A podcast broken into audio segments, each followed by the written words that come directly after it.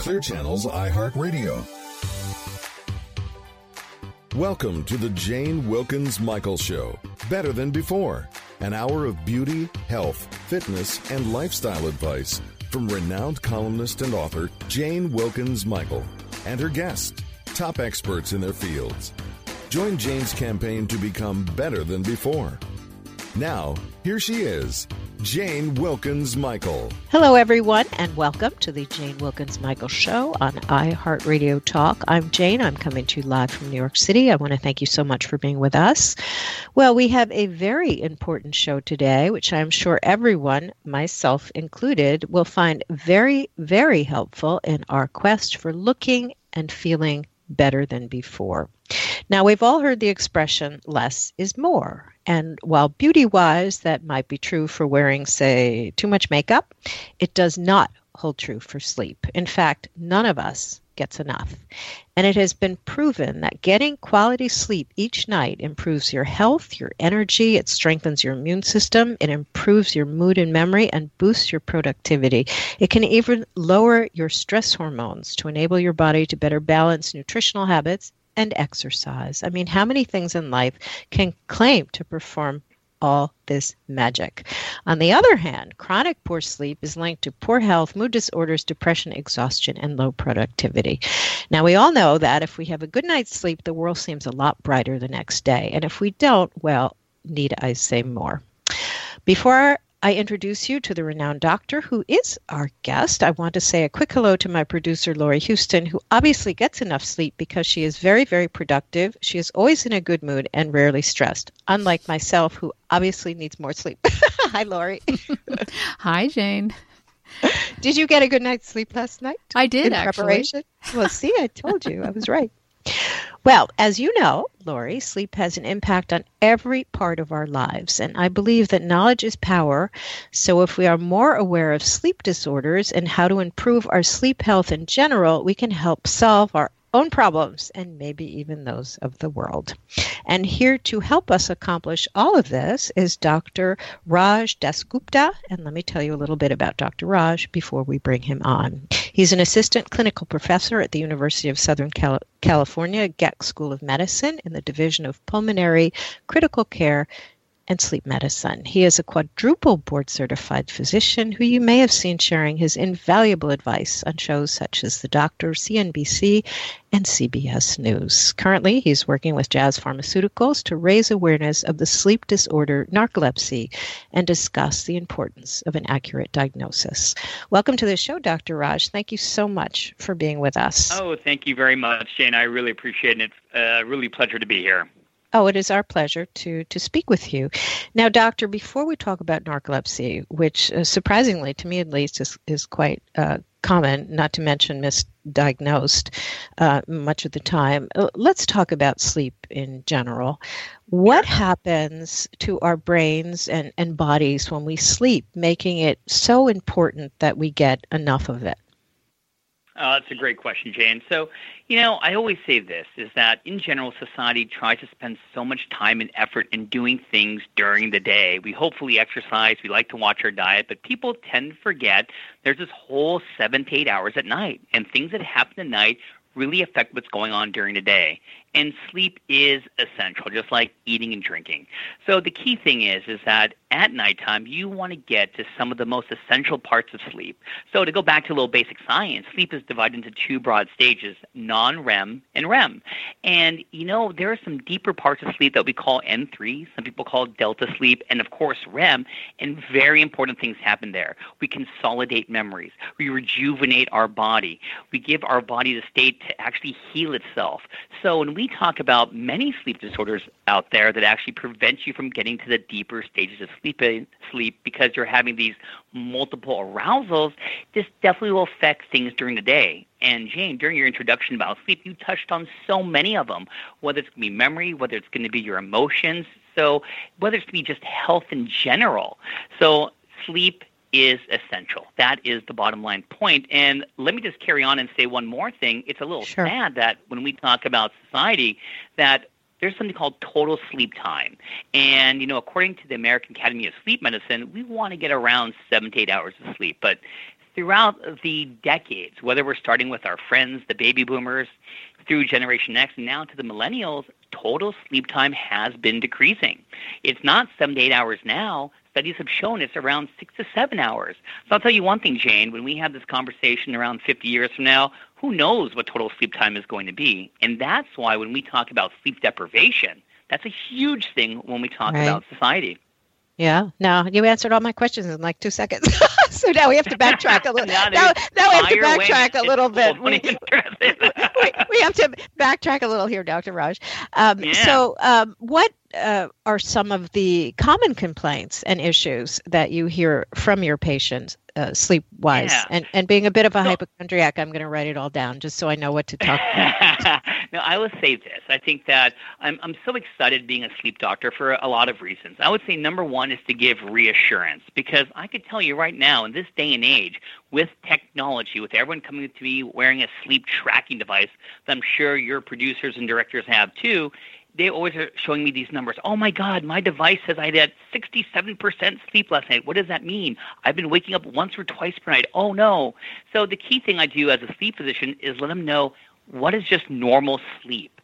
And whether we're talking about the most common sleep disorder, which is going to be insomnia, or talking about people waking up once or twice a night, which is normal, I love to provide reassurance. I also like addressing common things with my patients because everyone has had an episode of jet lag, one of the most common sleep things.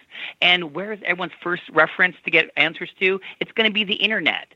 So I feel really happy to address really common things. In fact, you know, I just did a uh, an episode on the doctors about sleep paralysis. And oh I'm oh sure goodness. all your listeners right now is raising their hand saying, "That's me." That's me. That's me. That's me. Sleep paralysis is something where there's a disconnect between your brain and your body. So, can you imagine this? In, in, the norm is going to be during that REM sleep I mentioned, your body should be paralyzed because you don't want to reenact your dreams. You can imagine what happens.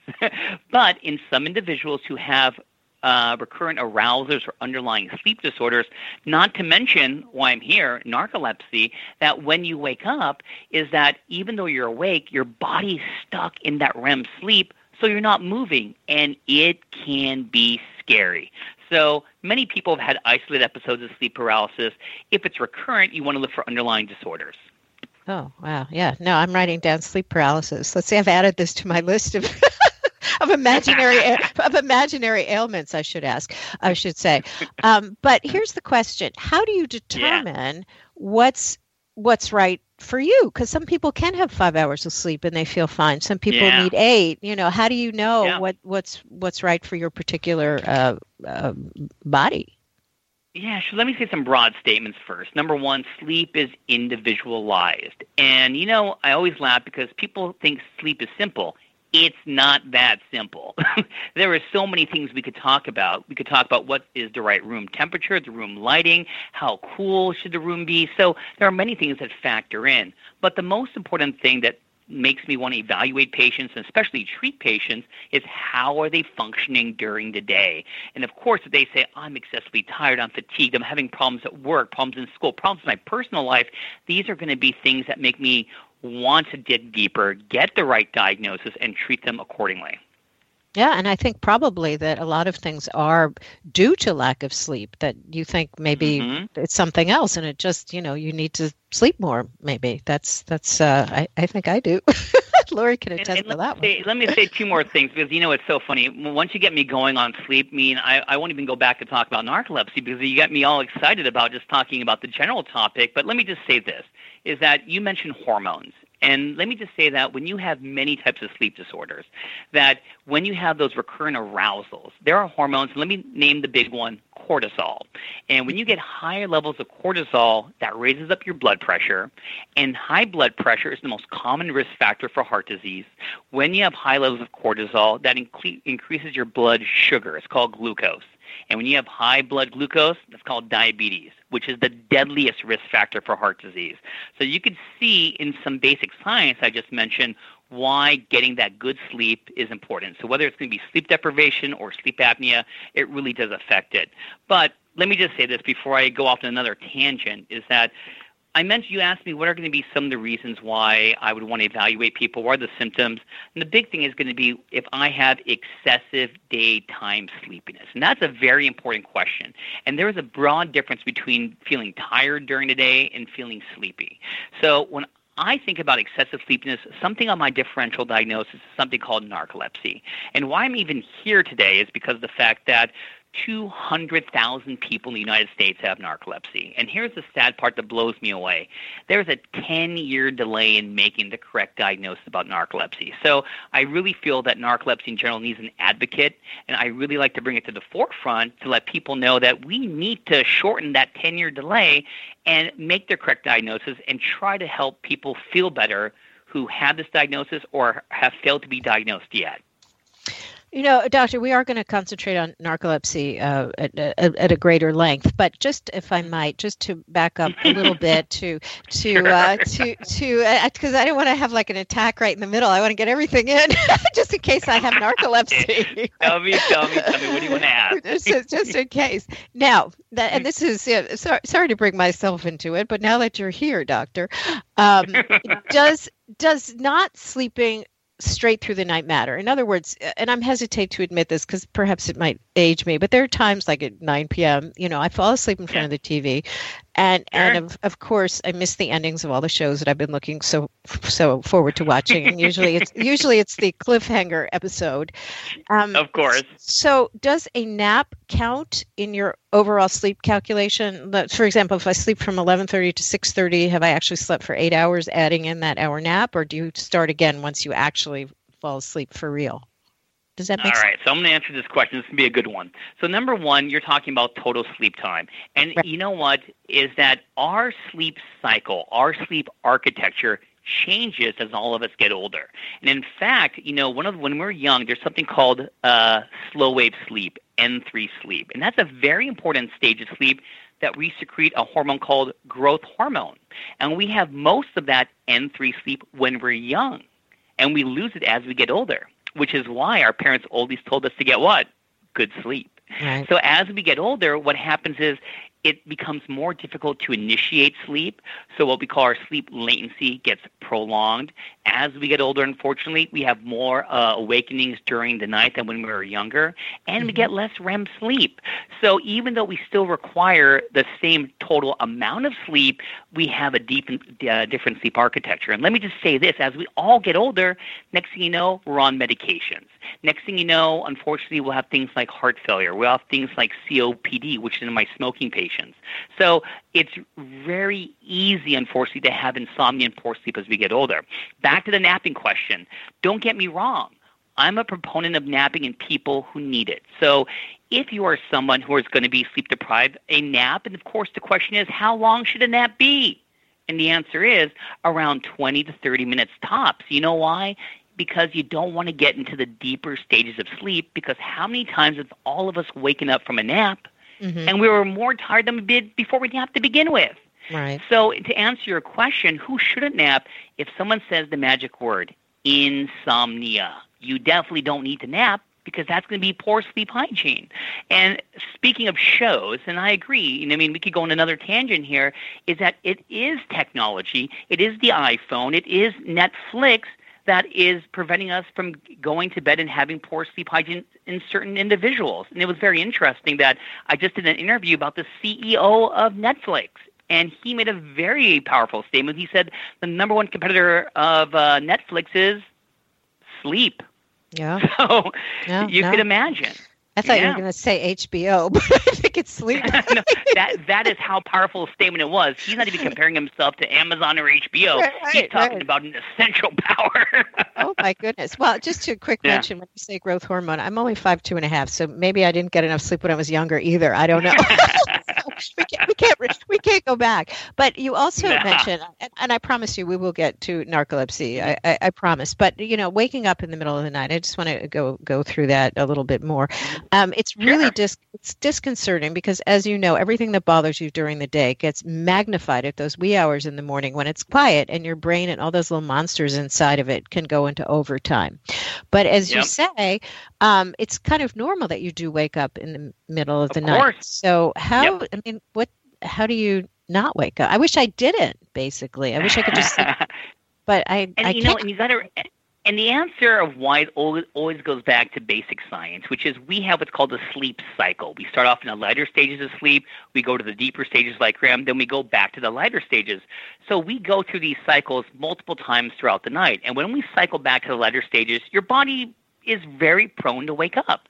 So that is 100% normal. So I get really I get worried when my patients, you know, are buying these tracking devices and now taking medications, prescription medications, over-the-counter medications because they don't know what the norm is going to be. But the answer to your question is always going to be this. There's going to be the foundation of sleep. The foundation is always what we call in broad strokes good sleep hygiene. And there are many things that you could do that you don't realize you're doing that could put you in the right track. And I will always say this for those who do wake up at nighttime, one of my favorite things to say is stimulus control.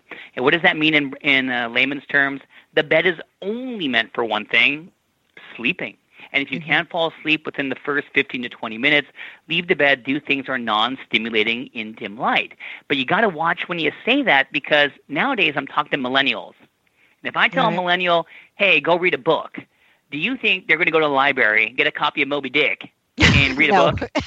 the answer is no. they're going to whip out their Kindle and their iPhone, and now Their it circles iPhone, down to technology again.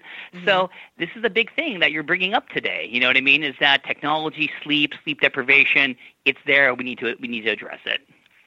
Right, and and the other thing is, um, uh, I'm very noise sensitive, you know, and of course, there's nothing like crawling into bed uh, with your with your spouse or your partner after a long and exhausting day, and then um, then it begins, you know, the snoring like a warthog, the tossing, the turning, the constant in and out of bed, and then you wake up the next morning uh, drained, and you know, my husband can sleep through a dunking booth, I swear, but I, on the other hand, wake up if a if a bird tweets outside. But of course, in New York City, Yep. it's more of a garbage truck, you know, grinding outside your window. right, right, right. So, uh, you know, so it's not only you getting better sleep; it's your, you know, it's your your partner, your spouse. So, um, I oh, suggest one hundred percent. And you touch base on two main things. So, if someone tells me I am getting seven eight hours of sleep and I'm still fatigued and tired during the day, you got to look for things like sleep apnea.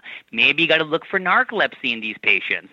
So that worries me when you are getting en- enough amount of sleep and you're still going to be tired. And you know, before now, this is my fault. I'm taking it to a to a side conversation. I did a little research on you, and I noticed you said something about counting sheep coffee. Yeah, do you know what I'm talking about? yes, I do.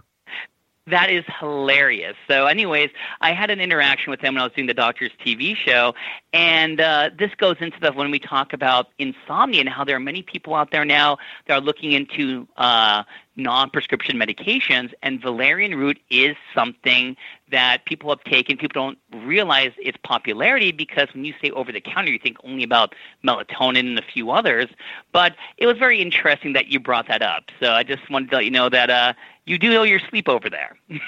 Yeah, I, I tell you this, but I don't drink any sort of coffee, even with valerian root. Between us, not to be repeated. Everyone, you know, turn off your radio for a minute. But um, yes, I don't. I don't drink coffee because even a sip of that, and some people can. Some people can drink coffee Yeah. up to midnight and they Yeah. can sleep. You know, I. It's well, Yeah. everybody's is different. All right, so let's get to narcolepsy. You you did mention. Sure, let's do it. Let's do it.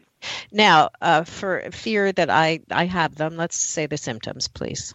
Okay. Oh, you want to I'll- rattle off the symptoms? This No, is going no, to be you- the easiest one. You, you will ra- So, you rattle them off, and I'll check them off. okay. All right. So when you think of narcolepsy, I want you, Jane, to think of the big five. So the first symptom I want you to think about is going to be excessive daytime sleepiness. And of course, this is not specific for only narcolepsy. Many disorders can have excessive daytime sleepiness, like sleep apnea, but this is the most debilitating for my patients. This is why they have problems at work, problems at school. This is why they come see me and want to get treatment. So that's going to be the most common. Number two, this is one of those misunderstandings.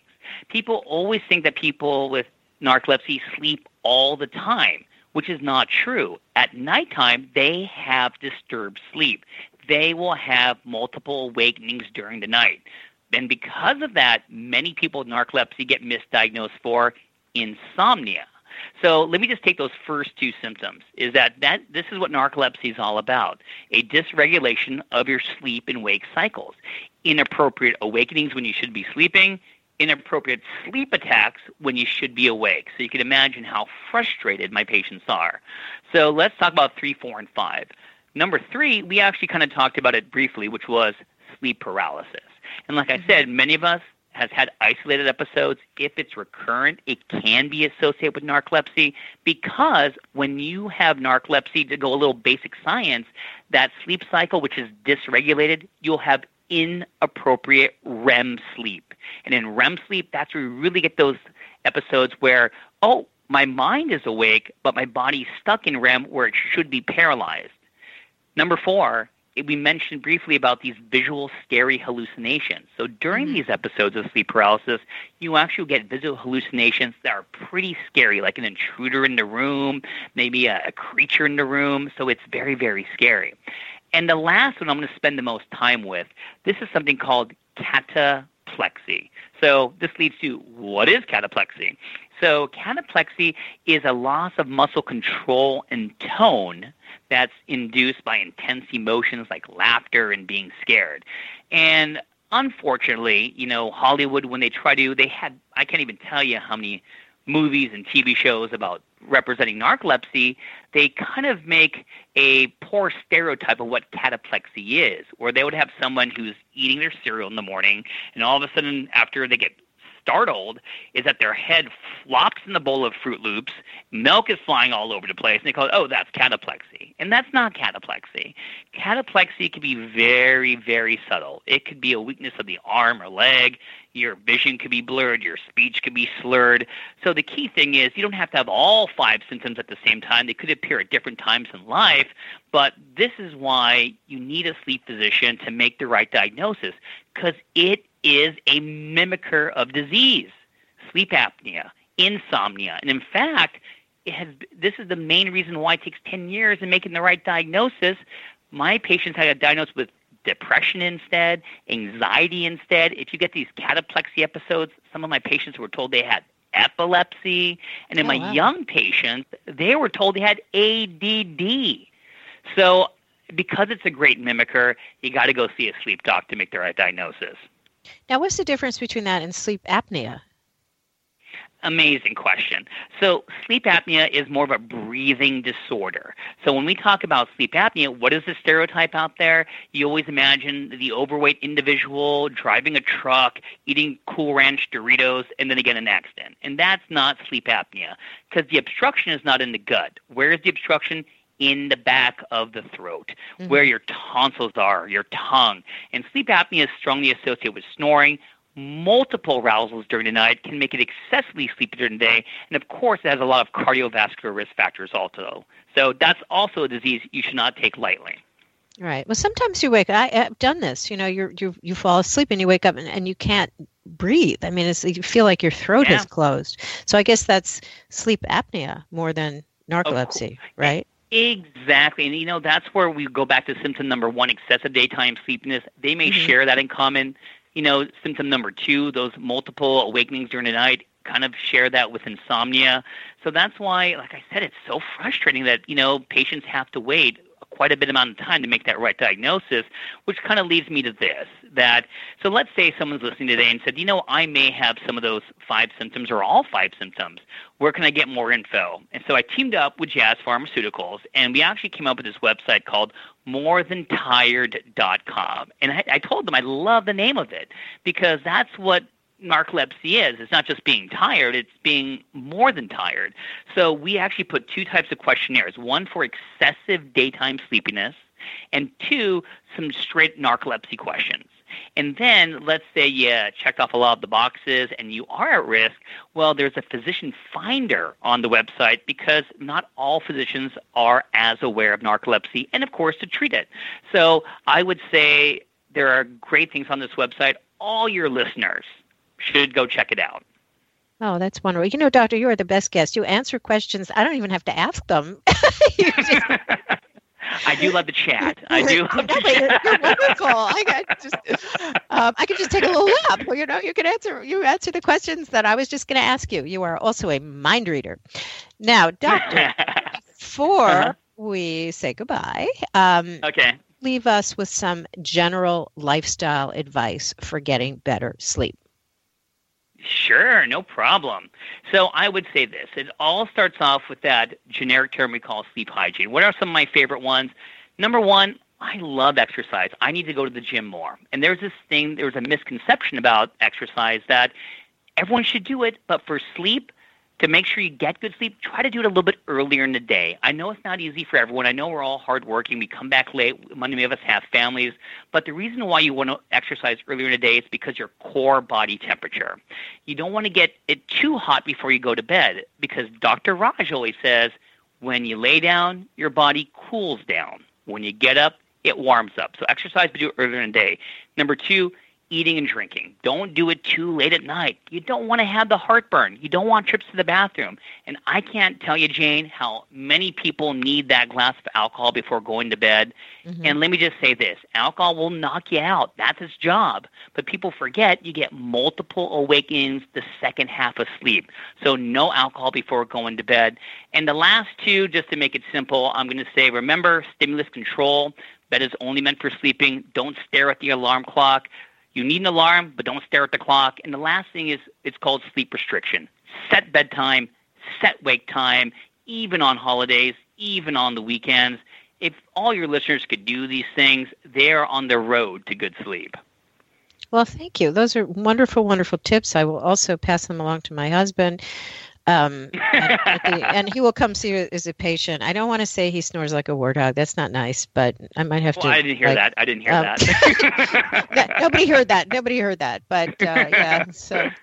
Um, but you are wonderful. You're a terrific guest, and, and we have very much enjoyed having you on the show. And if uh, the listeners want to find you personally, um, do you have a website as well, or Yeah. do you? Yeah, no, I mean, if they ever want to hang out with me, there's two ways to do it. Number one, I'm here at USC, and I love seeing patients just to say hello and chat with them. And the other one is I have my own website, drrajd.com. I have my smiling face there, and I just put up fun articles and tips here and there, so they can go check it out. That's wonderful. Well, thank you again for being with us. That is our show, everyone. Thank you, Dr. Raj. Thank you, Lori, as always. And thank you all for listening. This is Jane Wilkens Michael. I will see you next week. Until then, be wise, be well, be better than before, and get a good night's sleep. Have a question for Jane? Drop us a line via instant feedback at bmajor.org. The Jane Wilkens Michael Show is brought to you by Express Scripts and is produced by Major Radio for Clear Channels, iHeartRadio, and bmajor.org.